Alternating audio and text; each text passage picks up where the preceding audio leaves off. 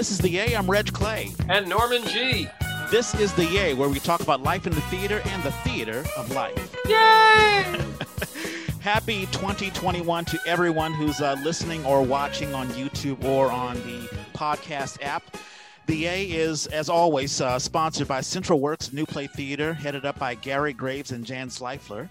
Central Works, reinventing theater one play at a time. And hey. we have a we have a fantastic guest, Jim Kleinmann. He is the I want I think you are the artistic director of San Francisco Playground. Is that right? Yeah, of Playground. Yeah, absolutely.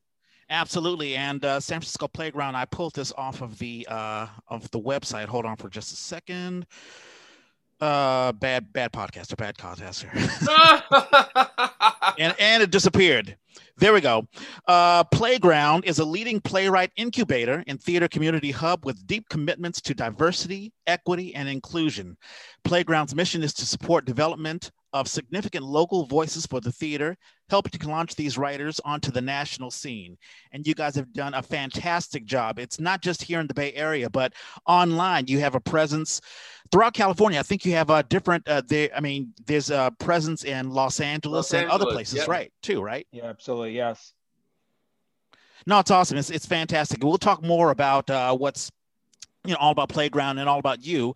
Um, I'll open this to both of you. Happy uh, twenty twenty-one. And how did you guys enjoy the holiday season? And how's your week been? Yeah, Happy New Year. It's been, what the heck? Um, something's bouncing.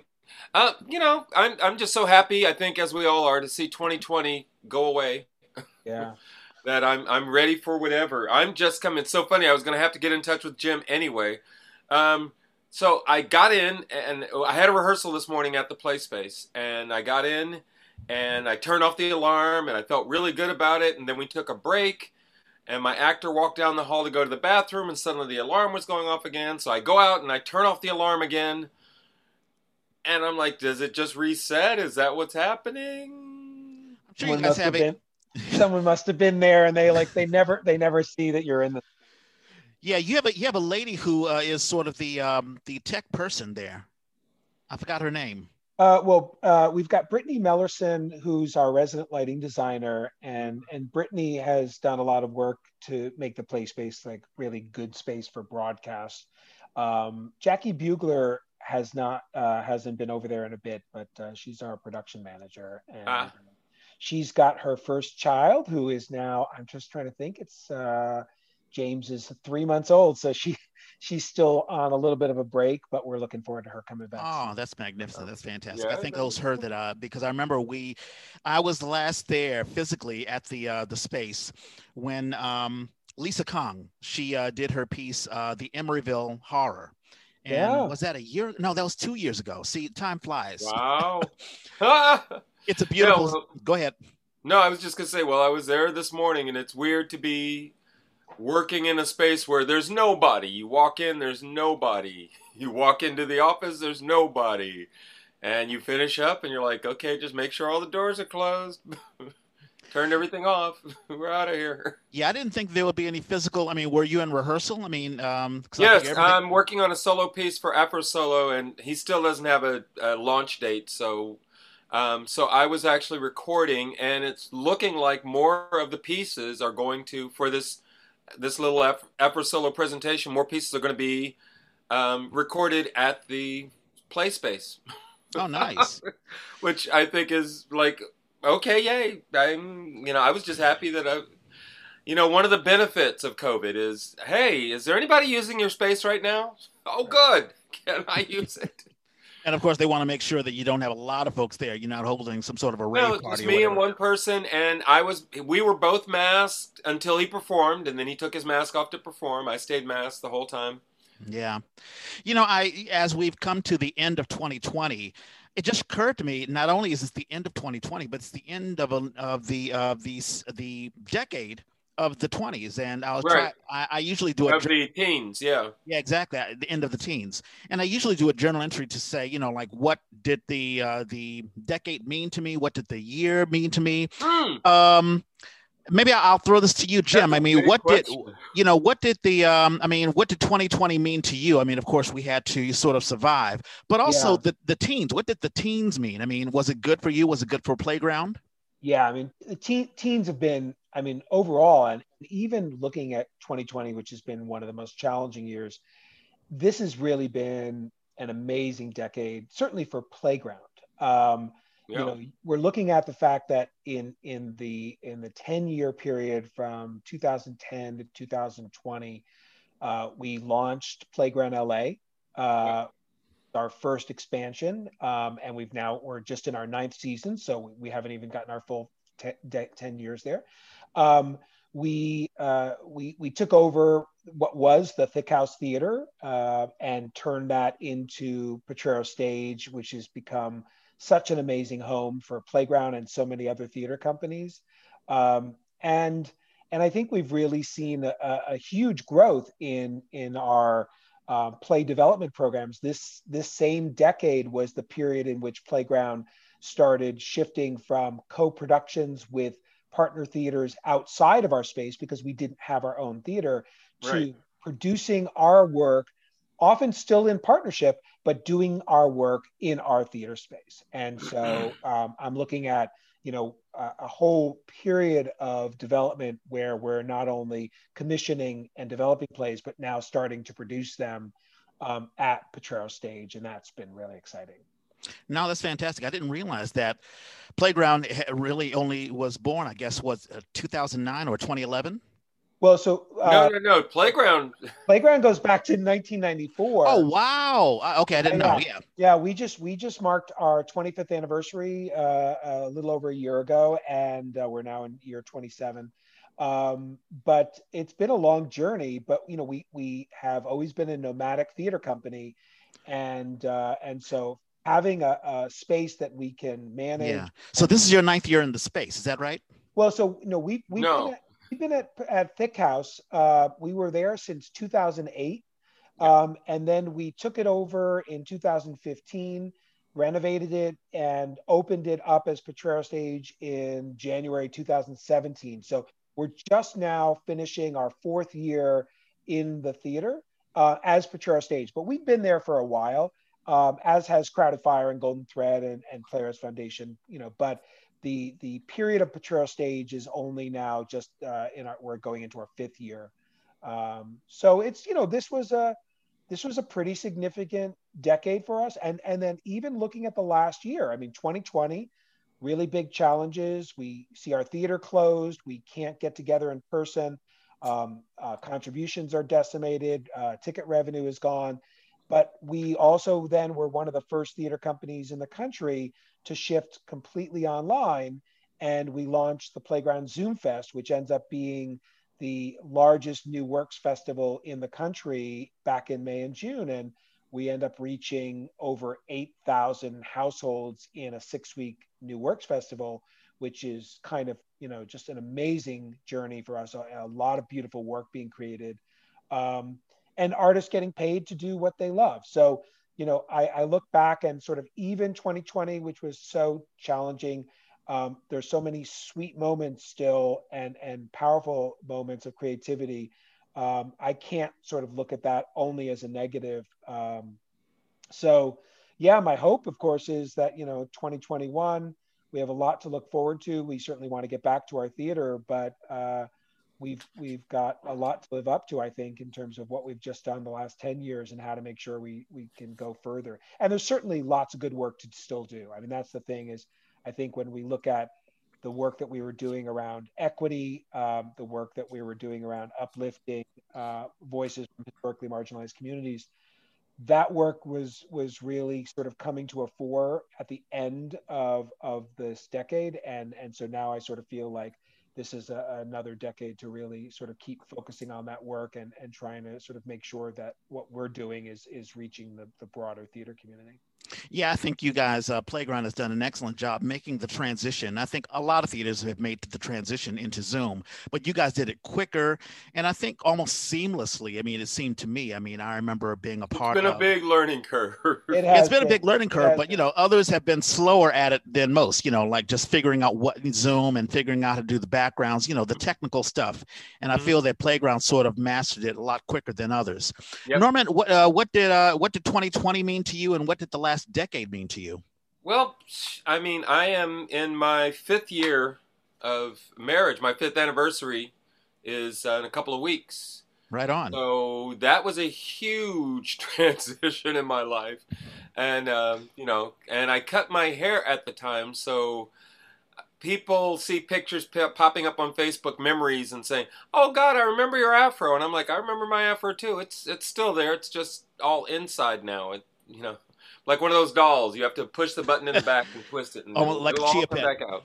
Mm-hmm. But no, I'm, you know, and I'm being grayer. And I'm honestly just sort of thinking about what is that next phase. But I'm not... I'm not some eager young person. Like, I'm not, you know, I'm never going to go to the Olympics. That's not going to happen.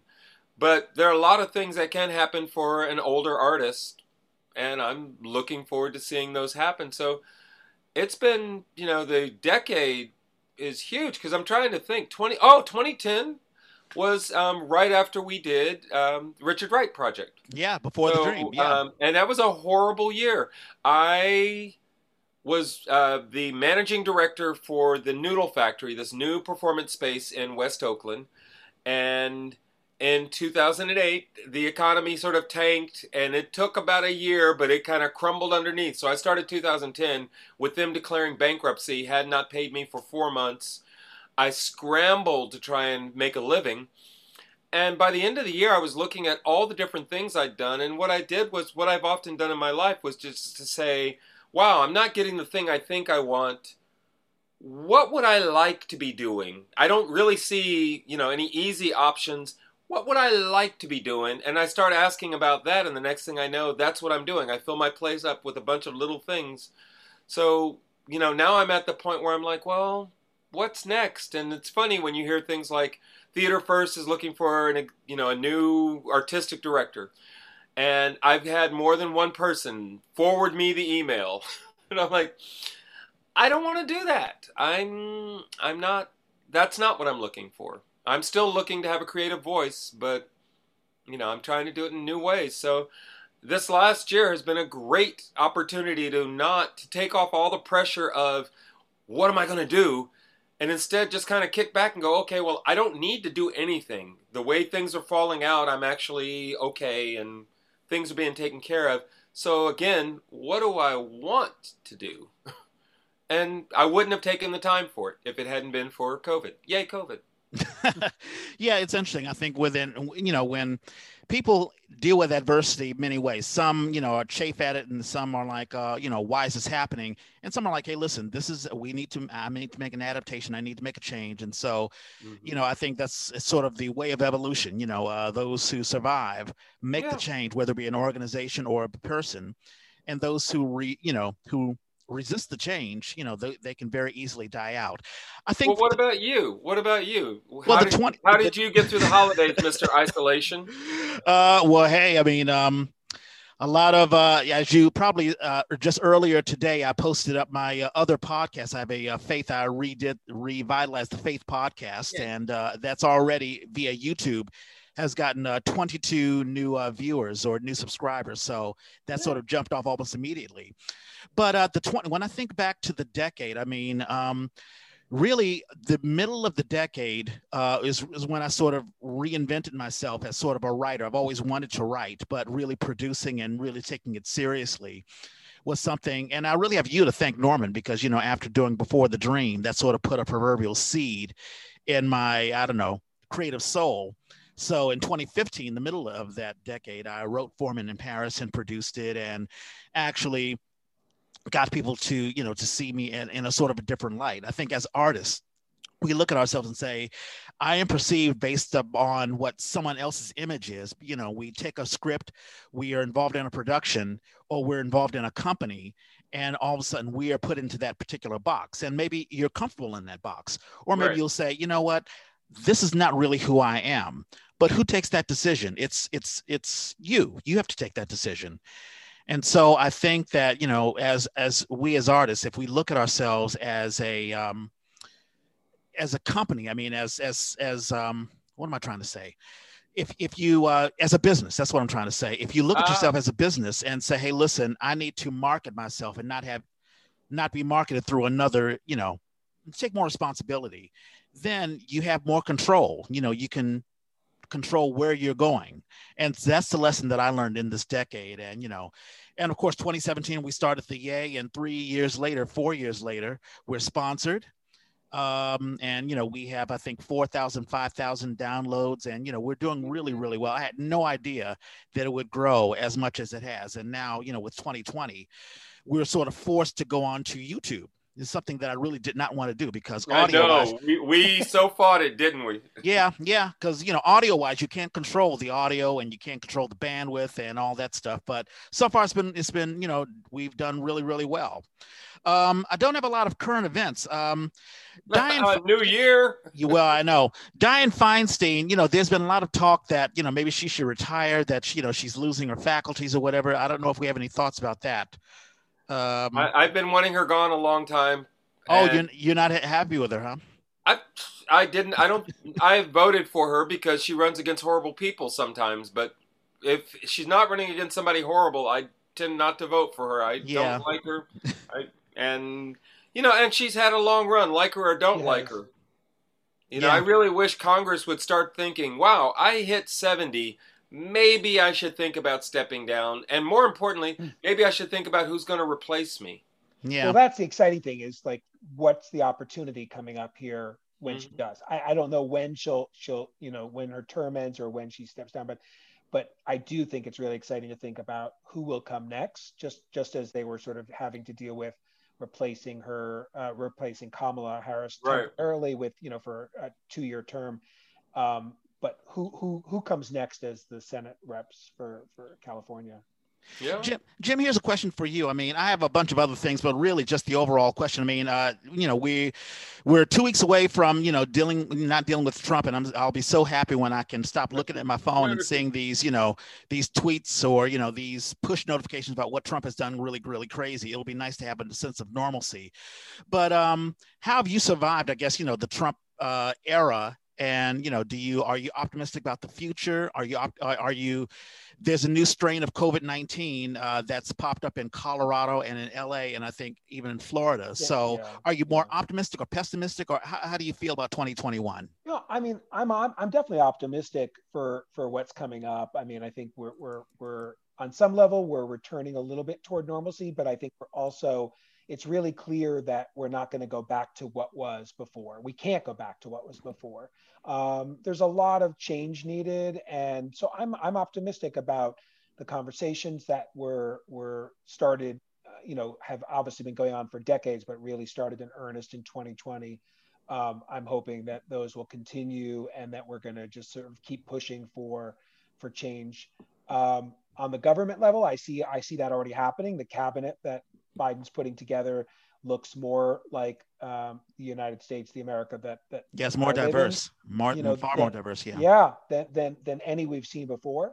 Um, uh, I think that when people are talking about the choices, the choices of who represents us, what plays you put on, who writes those plays, who has the right to tell certain stories, you know, who's on stage, who who you know, who do we want on stage? How can we support that?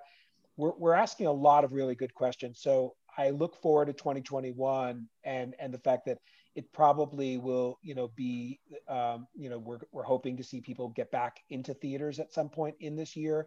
Uh, obviously, a lot of that's going to depend on the vaccination uh, process. But um, no, I'm, I'm uh, what's the term? I guess I'm bullish. I'm bullish on uh, on twenty on twenty twenty-one. And, and at the same time, I, I think I'm also realistic. There's, there's, um, you know, there's a lot of hurt, a lot of pain, uh, a lot of challenges still to be overcome. I'm, I'm worried right now about people who are going hungry right now. I'm worried about people who, um, you know, don't have a place to live. I'm worried about, you know, people who feel like they don't have access to a job. Um, we've, we've got a lot to do to heal as a community, and uh, let, let's pull together. Yeah, no, well said. Well said, Jim. One quick question to you, Norman, before we jump into an origin story with Jim and also with Playground. As an actor or as a creative, as a director or whatever, how do you plan? Because we say, you know, we're going to be wearing these masks, hopefully until, I think Gavin Newsom said, probably realistically, actually, I think it was Fauci who said, maybe not until the fall. So as an actor and as a director, as a creative, how do you plan for a future that may have theaters opening up or may not? I mean, how do you, how do you navigate twenty twenty-one? Because I know that you well, plan for jobs ahead. Yeah, well, you have to try and think of it. The nice thing about theater is it's, you know, you've got, um, you're not going to decide today that you're doing a production. If you decide today you're going to do a production, that production is not happening, even under normal circumstances, before summer at the earliest, fall realistically. Um, so under these conditions, you know, and realistically, so if you're trying to talk about putting up a project right, you're talking about it a year or two years out. That's just the reality of it. So for me, part of it is going, well, what little projects can I put together between now and that time? But hey, here's the opportunity to start talking to people about what happens. How are we going to re-enter, you know, the world together, gathering? Um, and what ideas do I have that I want to share? Um, what's been great is I, I'm not sure if I met Jim back in the Traveling Jewish Theater's days, but I was around then, and I remember the space, and I remember especially when they took over and built out that beautiful little, what is now Z Below. Um, and then I started getting involved with Playground off and on.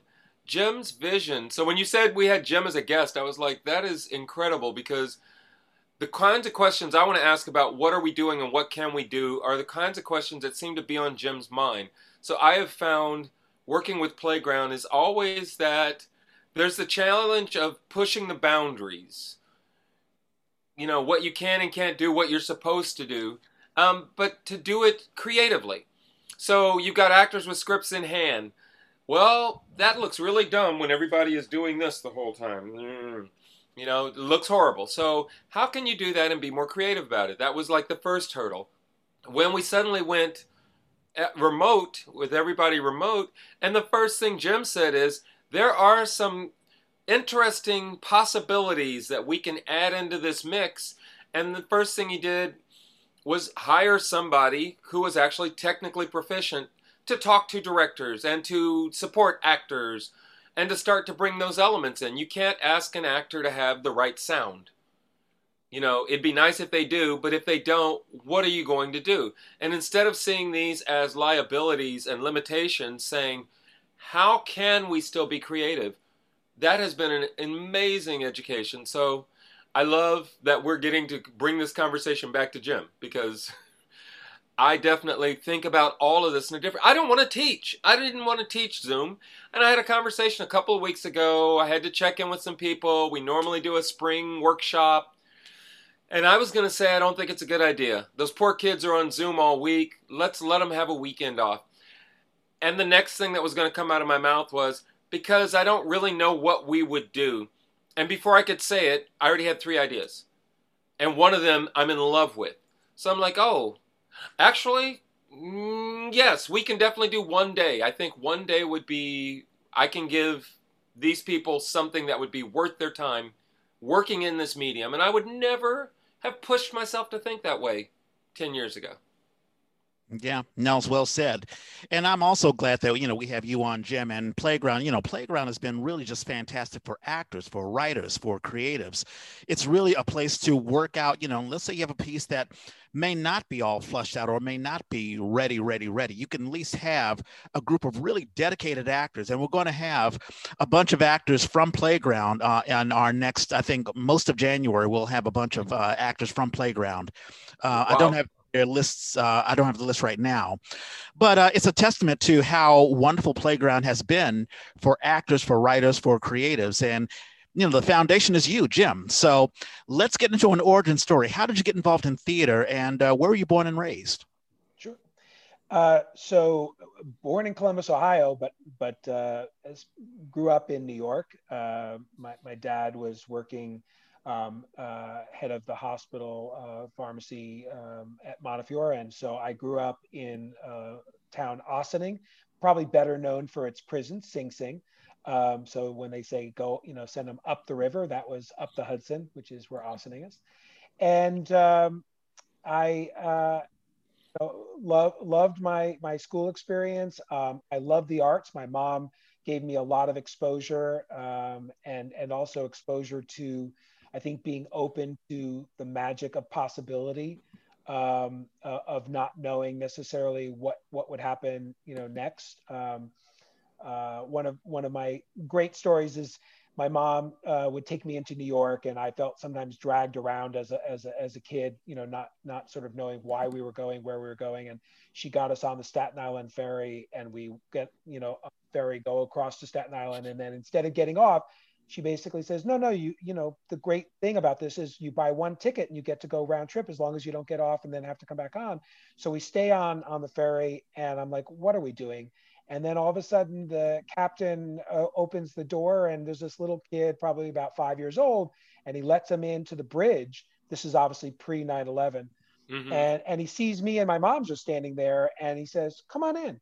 And so we go back into the bridge, and then as the ferry takes off and starts going back to Manhattan, um, you know, the, the captain basically says, hey, why don't you come over here? And he lets me basically hold the wheel and, and basically sort of steer it straight across, and says, you know, like, just hold it steady. And, and so I have this memory of actually being open to the experience of going on the Staten Island Ferry and actually getting to steer it across Uh, across the harbor, you know. No, they don't get to do that anymore. and they and they don't they don't get to do that, and they shouldn't do that. But but uh, but I, I credit my mom for sort of reminding me that that you know you have to be open to possibilities, open to the creative uh, opportunities, and um, and so I've tried to sort of be you know let that sort of guide me in my life. Um, and do you have any siblings? Do you have any siblings? I have I have two older brothers. Um, uh, uh, one who's who's now in Stamford, Connecticut, an architect, and uh, another in Chicago who is uh, in uh, tech and sales. Um, so and you're the so only artist, huh? I'm I'm well, you know, I, I'm the only one practicing the art. Is is is I guess the the reality. Um, but but definitely, art was a part of my family growing up, and. Um, I was a musician. Um, I loved the theater, but I didn't really get into theater until college. Um, I started uh, the first improvisational theater troupe at Brown, um, and that was uh, was a pretty formative experience for me. And um, and then when I when I got out of college, it was another recession. Unfortunately, you know, I've lived through a bunch of them, but um, I was not able to find uh, a job easily when I first got out of school, but I ended up interviewing and getting a position with the New York Philharmonic. And, um, and I, it was my first real arts administration job. And um, I, I loved working for the Philharmonic. Uh, I was only there for one year, but it ultimately was probably the, the thing that helped me get into the Yale School of Drama, which I applied to uh, uh, a year later. Yeah. And when you mentioned the Depression, I'm guessing it's the late eighties, eighty-seven. I remember because I was in New York in, yeah. in fall of eighty-seven, and yep. that was when the stocks, I think it was a computer error or whatever, something happened. And so I'm guessing that was that was the time. Exactly. I graduated in spring of eighty-seven, and that summer was that was a tough year. Um, and then, you know, obviously we had the two thousand eight one. Actually, if I remember correctly, there was the recession eighty-seven, there was another tough period in ninety-two, which was when I got out of grad school. And then the next big one was obviously two thousand eight. So I, I remember a few where it made it a little more challenging to find work. Um, but yeah, so for me, you know, theater was part of my experience, but the real, uh, the real transform, uh, transformative experience was going to the Yale School of Drama. I was there in the theater management program. That was a three-year program. And I came out of that, and I moved to the Bay Area to become the managing director for Traveling Jewish Theater, um, and and yeah, the rest kind of is history. You know, it's interesting. A lot of people, when they think of an artist or a creative, they think of someone who is on stage, you know, the actor, because that's the person that we see, or even the director who is, you know, let's say the first person on the bill, or you know, on the um, the program. You know, you know who's directing and you know who's right. acting. Well, that's and, what I say. Like, I bet I walked by Jim oh, yeah. at the Traveling Jewish Theater, you know, in a show and rehearsals and readings, doing something, and just sort of, oh, that's the guy who opened the place. Okay, nice, thanks. Yeah, I was trying to remember, Norman, like when we first connected, but like I totally remember all of our times at Berkeley Rep together, uh, doing yeah. Monday Night Playground, and then eventually working together on the festival and all the shows you've done, but. I, I couldn't, you know, yeah, I, it, it's sort of like hard. I, I was aware of you, certainly as an actor. I was aware of your sort of shifting and spending more time directing. I knew that you had started the theater in Oakland. Right. Uh, and, and um, yeah, but I wasn't as big in the East Bay originally. I, I was in San Francisco for many years. Uh, Playground was based in San Francisco. So I wasn't as aware of the theater going on in Oakland when you were running that. Right. Um, and but but I was very interested in getting a chance to work together. And uh, but you know, most of our memories are obviously now the, the Monday nights at Berkeley Rep and getting to hang out. And and, and uh, yeah, and, and now the Potrero Stage, yeah, it's now Potrero Stage, yeah, yeah. The question I had is um, why uh, I guess do you, uh, do you see yourself as a creative, as someone who it may not be on the stage, may not even be directing, although you do direct, as a matter of fact, yeah. Um, well, that that was really the drive for creating Playground. Uh, you know, I mean, I I was enjoying working with Traveling Jewish Theater. It's an ensemble company, but that was not going to be my artistic home.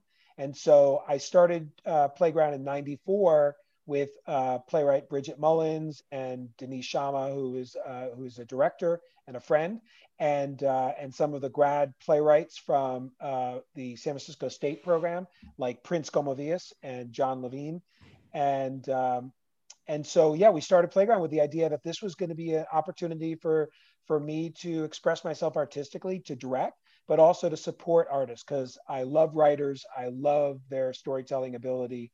And anything I could do to support them getting their stories out, that that that makes me really happy. So, very very cool. Norman, did you have any questions? I have a couple, but I don't want to dominate the. Uh... No, no, no. I'm I'm I'm enjoying. Again, it's you know the specifics of all those things that Jim is talking about. Um, come back to me to that larger vision that I'm. And when I started Oakland Public Theater, I very quickly, because the first thing I did was hire directors. I'm like I. I'm not trying to make this my little vanity project. Let me get some people who are already established, see if they will support my vision.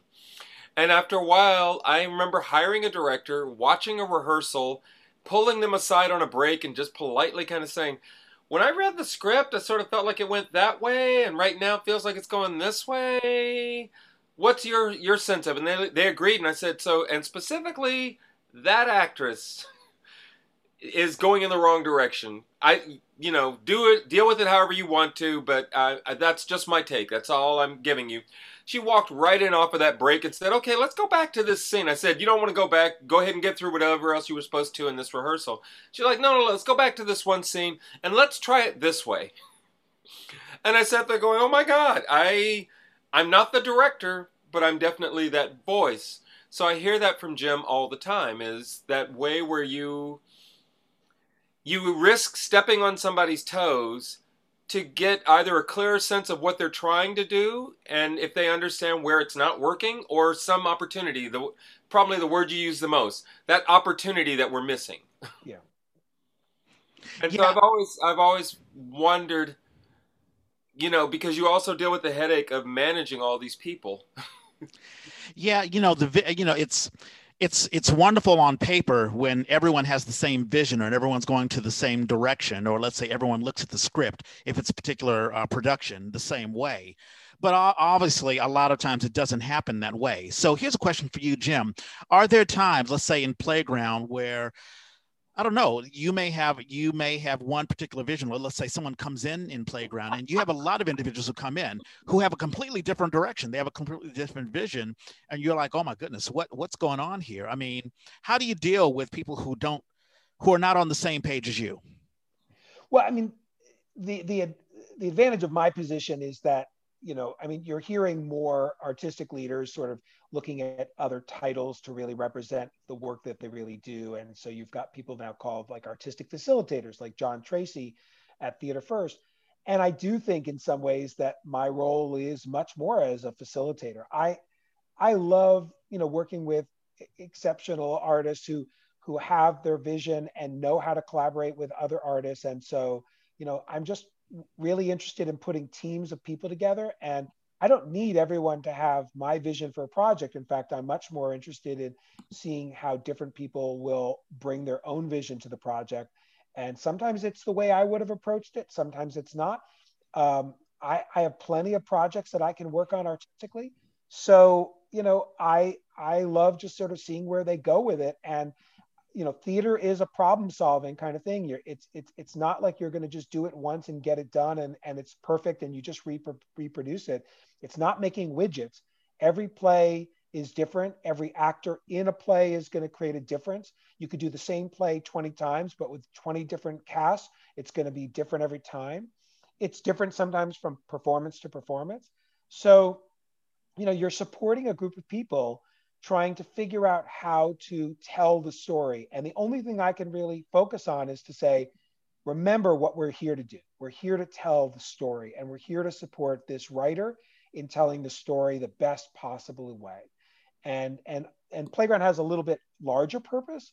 We're also trying to help develop writers and develop voices so that that one play, it's not about that play being perfect and that play being the only thing they ever create, but that play leads to hopefully the next story they want to tell, and, and hopefully they grow and, and they will be a better storyteller next year because of the work that they did with us this year. So uh, I think I have less of, of an ego in, in trying to have one vision of a story, and, and I don't need everyone to get on the same page with me. I think I'm really just interested in creating a way in which there are more opinions and more ways to do it. And I want to learn from that, and I want them to learn from me. And, uh, you know, I think that's the beauty of theater and collaboration. I, I, I'm having a good time doing that. Yeah. And I think Playground does an excellent job. There have been so many, as a young, as a budding playwright, um, I've, you know, there, there are all sorts of playwright groups and there are all sorts of organizations, and a lot of them are more interested in collecting money. It's like, well, you know, you have to pay the fee or you have to do this and do that. Right. And um, you feel sort of used, um, or as an actor, you're, you know, you hook up with an organization who just wants to use your talents, but they're not willing to to pay you or to to give you the sort of uh, infrastructure or to promote you. You're basically just, you know, a hired bit, or, you know, like, uh, let me use you and get as much out of you as possible. But I really feel that Playground really works very well to uplift uh, people. And uh, you, you mentioned um, equity. You, you know, you mentioned, you know, uh, paying actors and uh, really making sure that financially. So, so here's a question for you: How does how does Playground work on a on a business level? Um, are are you guys making money? Um, is it is it some is it a transition that you've had to do? How, how is how's Playground, you know, doing financially from when it first started to now? Yeah. So, I mean, we're, we've always thought of ourselves as an R and D kind of organization, and, and, and R and D is by its very nature is going to require uh, huge investment. You know, you, you, you don't, you don't make something new, completely new, and suddenly, you know, make a ton of money uh, selling, you know, tickets or, or, or licensing. That's just not the way the world works. And so we're largely supported by contributions and grants. That's that's it. That's been our nature from the beginning. I think if you looked at like a Berkeley Rep or an A C T, you'd probably see that pre-COVID, of course, um, about seventy plus percent of their budget is from ticket revenue, from earned revenue. And with Playground, it's the opposite. Um, about seventy-five percent of our budget is from grants and contributions from individuals, and only about twenty-five percent was earned. That's actually probably going to get lower. And, and that's actually a learning process for us. COVID has sort of helped us to rethink what we are here to do and, and how we generate revenue. But most of our budget was from, from contributions. And, and so we could really, we made it a priority from the very beginning to pay artists. Um, and we, you know, we, we always have more work to do in that area, but, but we've tried to pay artists uh, well and fairly, and, and to prioritize artist compensation. Um, we do as much as we can do with the resources we have. So, you know, the idea is to pay everyone, and, and then to increase our programming as you have more money. So, you know, you look at the way Playground is structured, I kind of think of it as like skeleton. You start with a program like Monday Night Playground, and we do it once a month. And some people say, well, couldn't you do Monday Night Playground once a week? Right. Like, well, you know, I'm trying to be respectful of people's time, and I'm trying to be also respectful of the resources we have. And once a month, you know, we're, we're spending maybe between three and five thousand dollars a month, depending on whether we're at Berkeley Rep or not. And, and, and we're not generating anywhere close to that on the ticket side. um, back when we used to charge for tickets.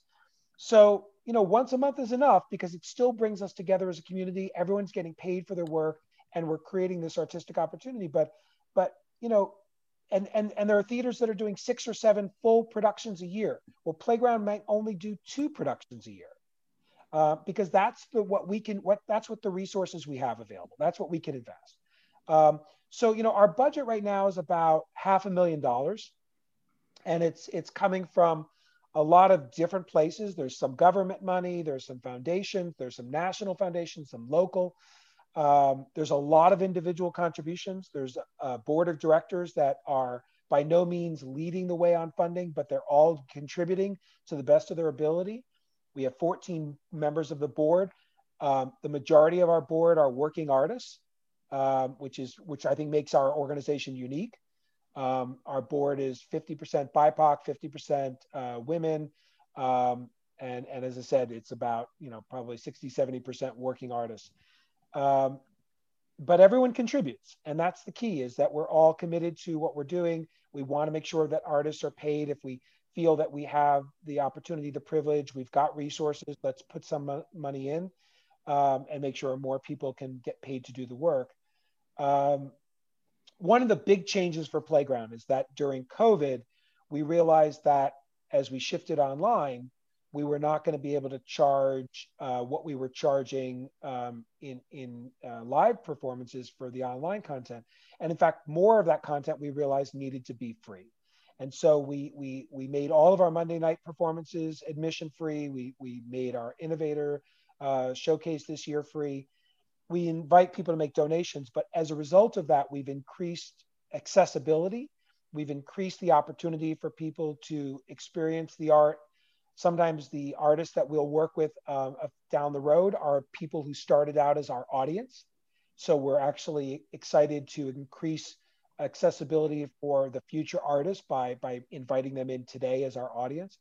And I think that's, that's something that we want to make sure is part of our future, that we don't want accessibility to be something that we did only during the COVID crisis, but we need to make sure that's a priority going down the road. So we're looking now at how to make sure that even when we get back into the live theater, how can we make sure that people can't get to the theater, can still experience this art? Maybe that means broadcasting all of our programming, Um, figuring out how to do it in a professional way so it doesn't look amateur, um, making sure that even if you're in the theater, maybe that is still admission free. Maybe there is uh, a constant pay what you can, um, looking at who doesn't have access to theater and how we can bring that theater to, to them. So we've got a lot more work to do, but, but, um, but I, I think, yeah, from a financial point of view, there's going to be additional challenges because if we are reducing our, our earned revenue even further, um, that's going to put more pressure on raising more money. Um, but I do think that that's going to have to be a priority, is that we're providing a service and we're serving not only artists, but audiences. And we're going to have to really focus on making sure that we um, invite everyone to support it, to invest and contribute, so that we can uh, continue making this art available for everyone. So. Yeah, no, I, you know, when you mentioned that eight thousand uh, households have uh, viewed uh, a Playground performance, that's just fantastic, and you know, in via Zoom.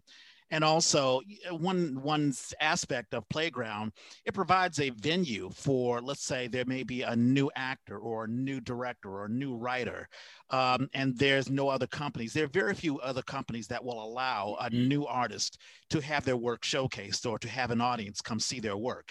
And Playground is the perfect place for that. I want to ask you a question, Norman. Uh, as a director, what is Playground? Because you've worked with Playground a bunch of times. How is, how is it meant for you to work in Playground as a director?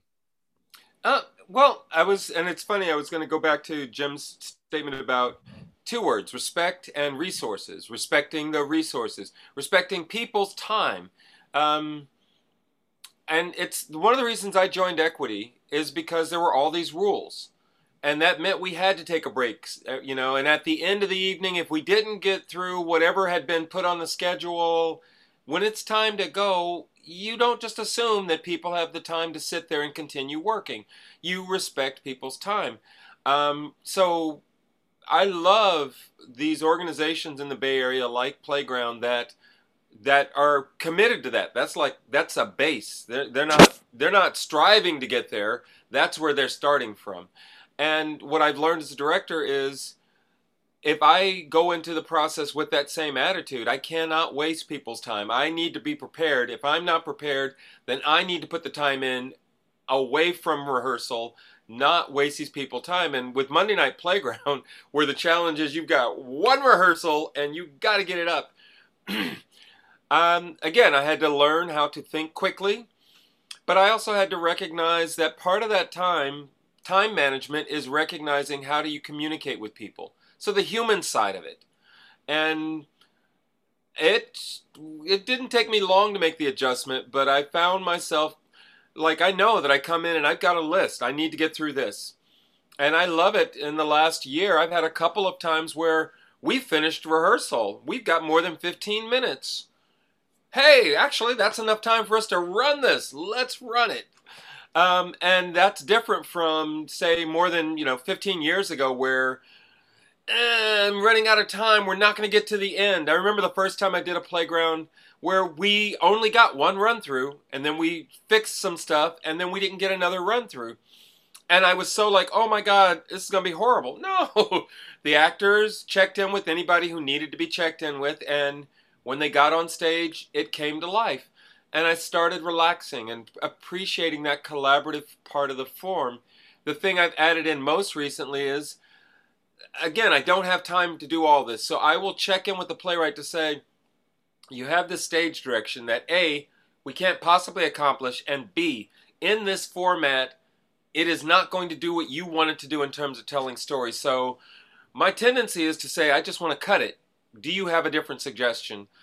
And to allow the playwright to be more active in that role, because what was happening my first couple of years directing for Playground was, and it was the most, it was the po most polite way I've ever heard somebody say that you just sort of ran over me.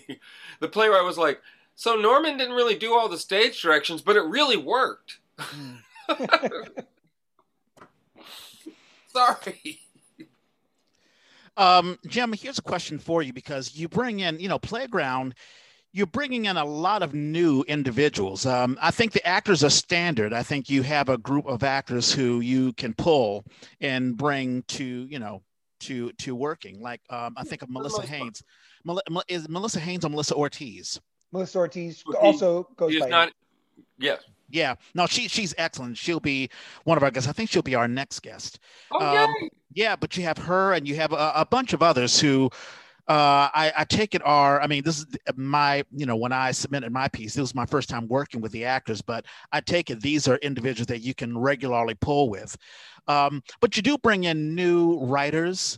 I think you bring in new directors. Um, is there a sort of orientation where you sort of let people know, hey, listen, this is how Playground works? Maybe that's a good question. How um, can you explain to people who have never heard from a Playground how, how it works, how people can submit their works in, or how as an actor you can come in? Just someone who just walks into Playground for the first time, what is the, um, I guess the, you know, what, just explain what is Playground. Sure, sure. And, and, and the truth is that there, there are opportunities in every event we do and every year for new actors as well as directors and players. I mean, we've, we've really tried to open up our programs, and I would say in every season, I'm seeing easily, you know, at least twenty percent new actors that I've never worked with before. And that's really amazing. That's a testament to Annie Stewart, um, who's been casting for Playground since back in nineteen ninety-eight, um, you know, over two decades. Um, so Playground has a number of different programs, but our entry-level program is, is the Monday Night Playground series, which is a short play stage reading series. And we invite writers from each community. In Los Angeles, you have to be in the L A community, in the Bay Area, anywhere in the nine counties. And we invite writers who want to participate for the year to apply. And we select by application, by the short script as a sample of their writing. We select thirty-six um, diverse writers. And uh, and those writers are a mixture of early, you know, all generally early career, but a mixture of first-time writers with us, uh, writers who've been with us a few years, but maybe haven't necessarily had a lot of work selected, and then writers who maybe are more veteran and, and are getting regularly selected and produced. And we have these thirty-six writers that are what we call the writers pool. And then each month we give out a prompt, and those writers are invited to write an original short play, maximum ten pages, inspired by that prompt. And then we have a committee in both Los Angeles and, and the Bay Area made up of directors and dramaturgs and producers who help select the top six plays each month. And those plays are rehearsed on the day of the event and, and are put, put together as a script in hand stage reading. Now, when we were pre-COVID, we were producing that work in theater, uh, Berkeley Rep for the Bay Area and Broadwater Theaters in Los Angeles. Since, uh, since COVID, we are now all doing this online, and we're going to be online at least through the fall of twenty twenty-one. Um, and that's actually opened things up a little bit, because we are now able to work with directors and actors who aren't necessarily limited to the jurisdiction where we are, are based. So we're actually involving actors from Playground who are now in New York, yeah, uh, in Washington, in, in Arizona. Um, and, and so, you know, these are people I know through Playground over time. Sometimes I'm getting to know new people. Um, I do a reading with someone and then we bring them back to do another Monday night. Uh, but Monday Night Playground is our intro program, and it's where we get to know writers. You get to write these plays every month. And even if you're not picked for Monday Night Playground, we do something called Recess, where every writer can have their script read by professional actors. And Melissa Ortiz has participated in this a lot, where we bring uh, four actors together and we do cold readings of the scripts that didn't get picked, so that everyone gets a chance to hear it aloud and get feedback. Um, but we're largely trying to cultivate Um, a sort of self-awareness among writers, where they can begin to figure out what works and doesn't work. And it doesn't mean that you have to have someone tell them how to fix it. They can learn just by hearing it aloud and hearing how people respond yeah. to the work. And so that's a large part of what we do as directors too, um, is just trying to get it on its feet so that the writers can learn from, from the experience. And, and it's not about saying, oh yeah, you might want to change that. Sometimes I might say that, but I also want to give the writer the opportunity to see that here's their vision, here's what they wrote, and I put it up exactly as they wrote it, and then they can sort of figure out next time what they might do differently.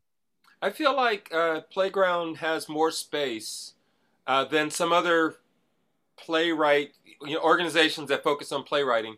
Um, I feel like I feel like there become these labels, like uh, what was the one emerging um, playwright, and you know, like Reg is constantly trying to find a word to say new playwright, but you're talking about somebody who's not young, but they are new to playwriting. I wonder if you if you have a convenient label for that kind of place. I mean, the terms have changed, right? I mean, I, you know, when we started, we were using the term emerging, and everyone was pretty comfortable. In fact, the uh, the sort of signature showcase for Playground is the end of year festival of ten minute plays, which we used to call the Emerging Playwrights Festival. Uh-huh. And and uh, and we eventually dispensed with that because the term emerging was starting to get some pushback. It was like, what happens if you're an emerging writer and you're stuck being an emerging writer for two decades and no one gives you a chance to launch?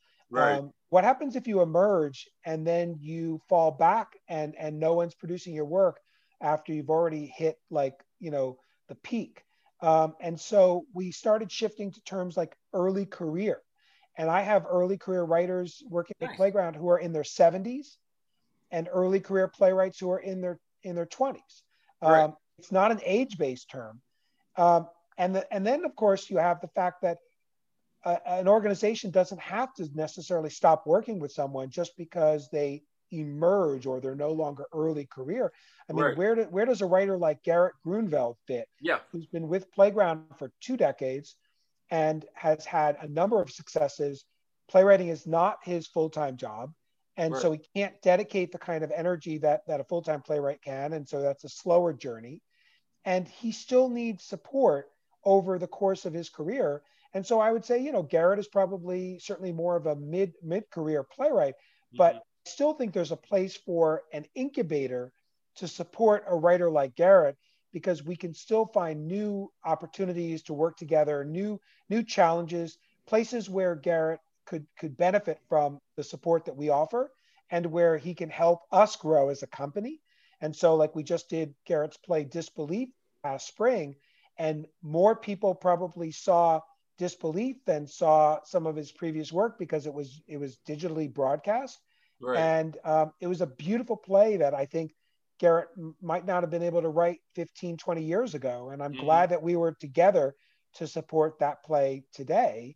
Um, but my goal is always to introduce these artists to other theaters with the hope that they'll start producing these theater, these writers and, and, and helping them, you know, grow further. Uh, look at like a writer like Aaron Loeb, who started yep. with Playground and had some of his biggest successes with S F Playhouse, with some of the plays that we've commissioned, and, and has moved further, uh, you know, on after that. Or Lauren Yi, who oh, yeah. uh, who had early work done in the Bay Area with uh, groups like uh, Impact Theater, and then Playground had a chance to collaborate with Lauren um, over over a few years, and um, commissioned several of her works and got one of those works produced. Um, you know, we we want to be part of the writer's journey. Sometimes those writers spend only a little bit of time with us and they move on. Sometimes they spend a couple of decades with us. And I think that the key is, we know that there's a lot of institutions where you don't get to sort of build a real home. And I think with Playground, the goal is you're always welcome. You know, think of a good, uh, of, of what a home really means to all of us. Home is a place that we sometimes want to grow from. We want to leave. Right. But we also want to know that we're welcome to come back. We also want to know that we're welcome to take control of it and make it our own home. It's not just our parents' home, it's our home. Right. And so, you know, what does it mean for Stephanie Prentice to have uh, a theatrical home? What does it mean for, uh, you know, Rob Dario or or mm-hmm. Genevieve Jesse to have a home, or or or or Norman or or me to have a home?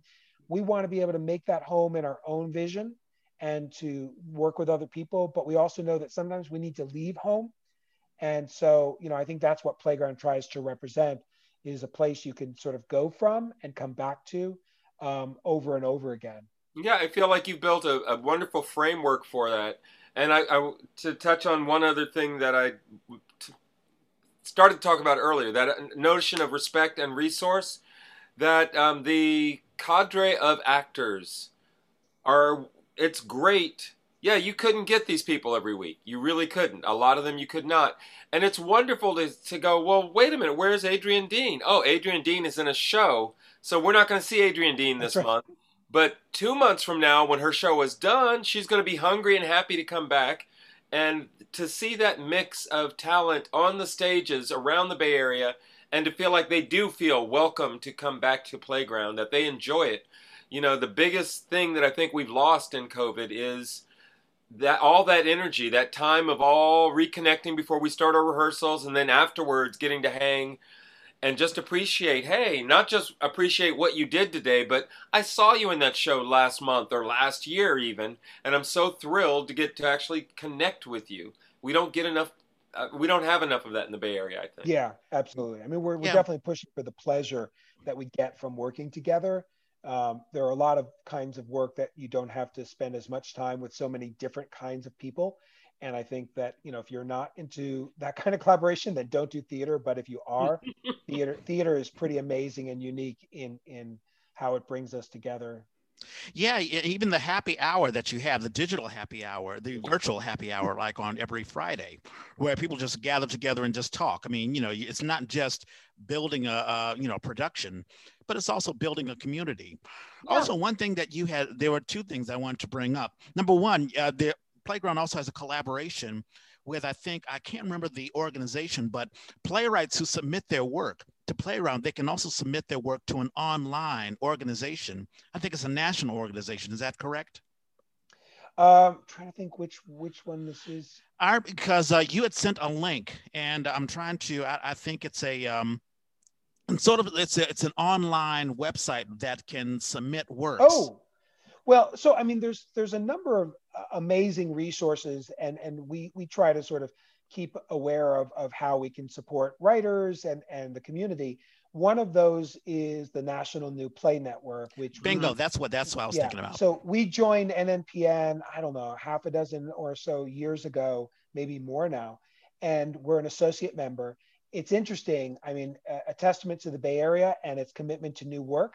There are more members in the Bay Area of N N P N, more core members and associate members than probably any other region in the country.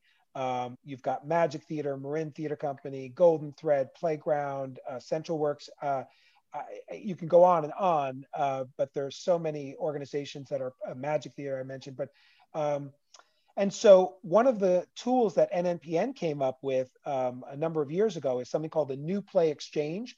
It's a digital database that um, allows writers to create profile and to list their plays, to even put samples, either the full digital script or excerpt, and they can actually put down like cast breakdown. And then it allows for other artists to comment on those plays, to create playlists, to say, here are my favorite ten minute plays, or here are my favorite plays by Black authors.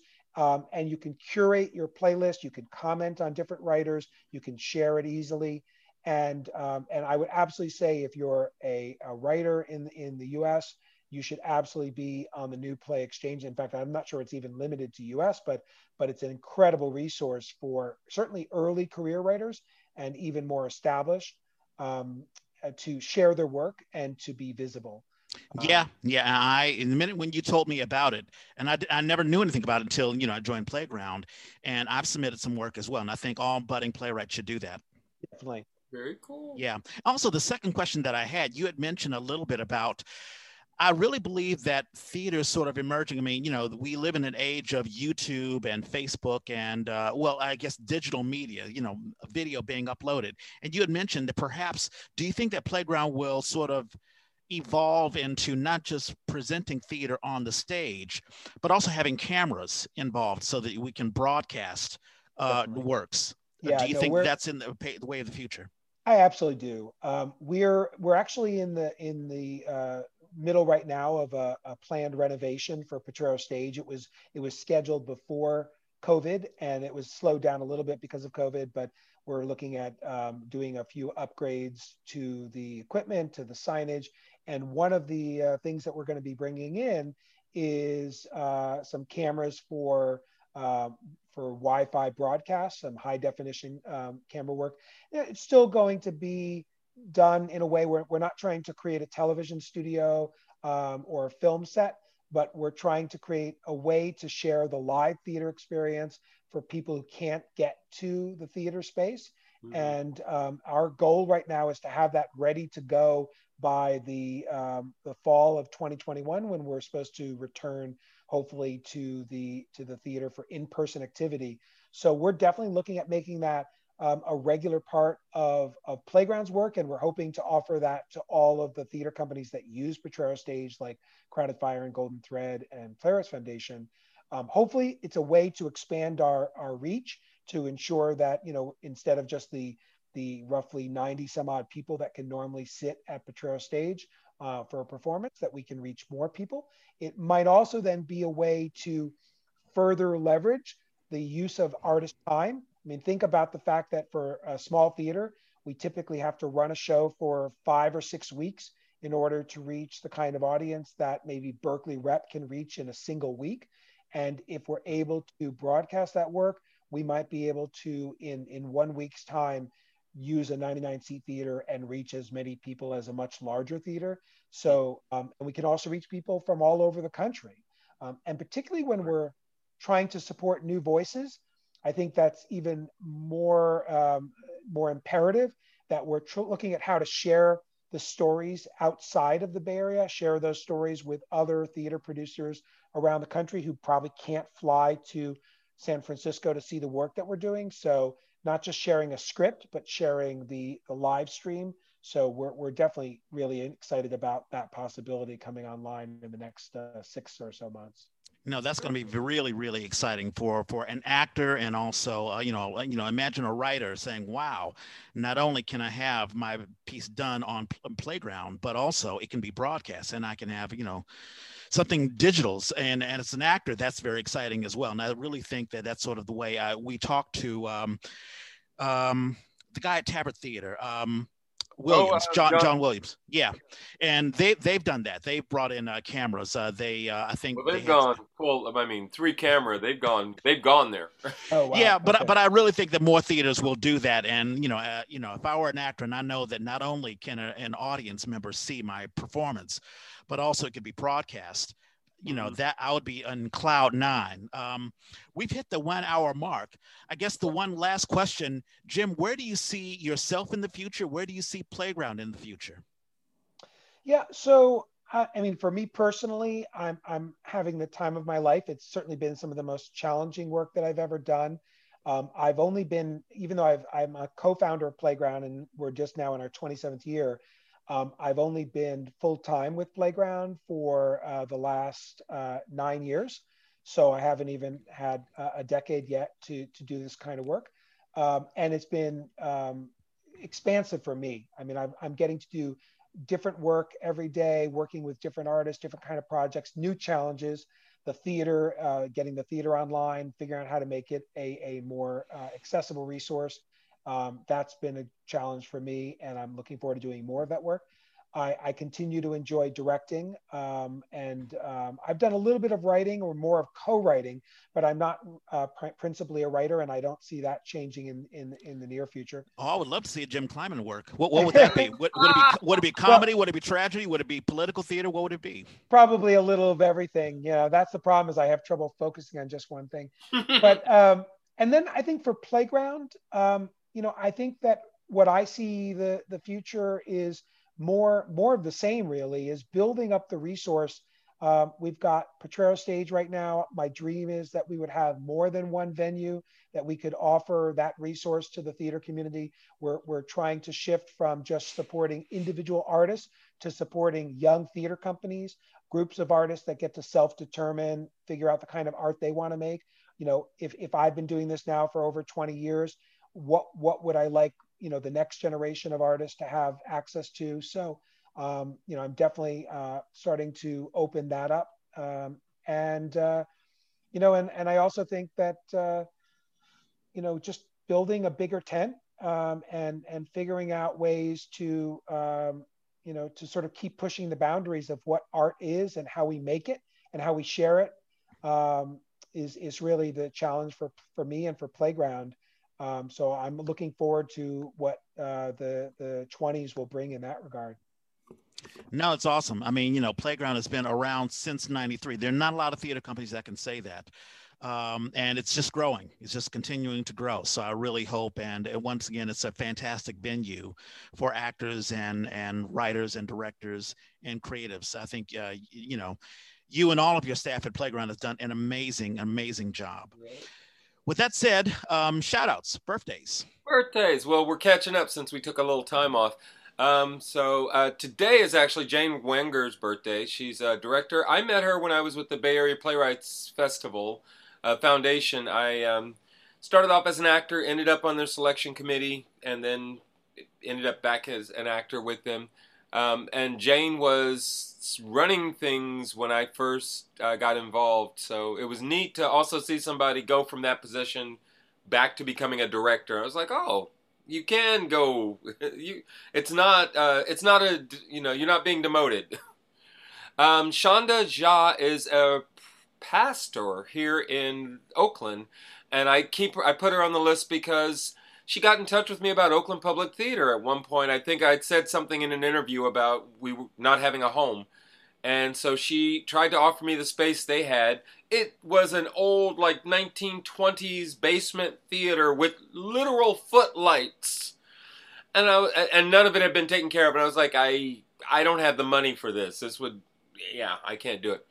Brian Yates Sharber, um, his birthday, so those... Yeah, those three. Brian Yates Sharber is another um, African-American actor, amazing singer. I haven't seen him do anything in a while, and I'd love to. Uh, those three are birthdays today. Um, birthdays that have just gone past, I just have a couple. Uh, Joanne Winter uh, runs Word for Word. Uh, she's co I'm not sure what the title is they have, but she and uh, Susan run that. Uh, David Fissel, somebody I went to high school with, and uh, when I did my first musical, Carnival, he was in it, and uh, watched him do stuff throughout my our theater careers. I mean, our high school careers. I went on to theater. He he's gone into nursing, so he actually got his COVID test. I, I mean, not test. Um, he, vaccine. vaccine. He's yeah. gotten he's gotten shot one, and he's scheduled for shot two. Uh, Tony Kelly, his birthday was, I believe, yesterday. Oh, um, happy birthday, Tony. Yeah, Tony Kelly was running Thick Description, uh, helped to build out the Thick House, and is now trying to fulfill some political aspirations. And every time, I don't live in San Francisco, but every time I hear Tony's working on something, I try to get the word out. Um, Desdemona Chang is somebody I haven't seen in literally twenty years, but she was the assistant stage manager on a show I did at Theater Works, and I've just watched her career on Facebook as she continues to work all over. Um, Javier Reyes is um, actor, director. Um, he does a lot of work writing with youth, and we met through Each One Reach One in juvie. So he's one of the few people, I love it when people say, how'd you guys meet? Oh, yeah, in juvie, right? We were in juvie. Yeah, I think he runs Colored Ink. I think that's the company that he yeah, does. That is yeah. his company. Mm-hmm. Um, Armando McLean, who we've had on the Yay, um, and was probably the first time I worked with a young person. He was a, he was like a backstage intern and an understudy in a play that I directed with Oakland Public Theater, and then he is now in New York. He was up in Ashland right before COVID shut everything down. Ah, I, I it makes me feel old and proud and jealous, but it, his birthday's coming up this week. Um, our tech guy, the guy that I was talking about earlier with um, Playground, uh, Colin Johnson's birthday's coming up this week. Uh, Richard Reinholt um, is somebody I worked with at Shotgun. Wonderful stalwart of Shotgun, at least back in the day. Uh, Dave Garrett also works with a Shotgun, but I know him also through Each One Reach One. And the last one I have is Lisa Jorge Garcia, a wonderful actress in the Bay Area, teacher, director. Um, she's actually a writer, too, I believe. She's created some of her own pieces. Those are who I've got. Reg? All righty. And uh, you took a couple of mine, well, of ours. Uh, a lot of the folks have been on the Yay. Uh, two days ago, Michael Thomas Tower, uh, the very first job that I had, a, a theater job in the Bay Area, there was a company called Bay Stage, and Michael Thomas Tower was a, a writer and a, sort of a producer. And uh, we did three plays before, you know, I guess the money ran out and that was it. But, you know, we it was a short but sweet moment that we had creating plays. Um, I think it was Water Buffalo and uh, Tinker's Nebula. We rent out the uh, the C C C T.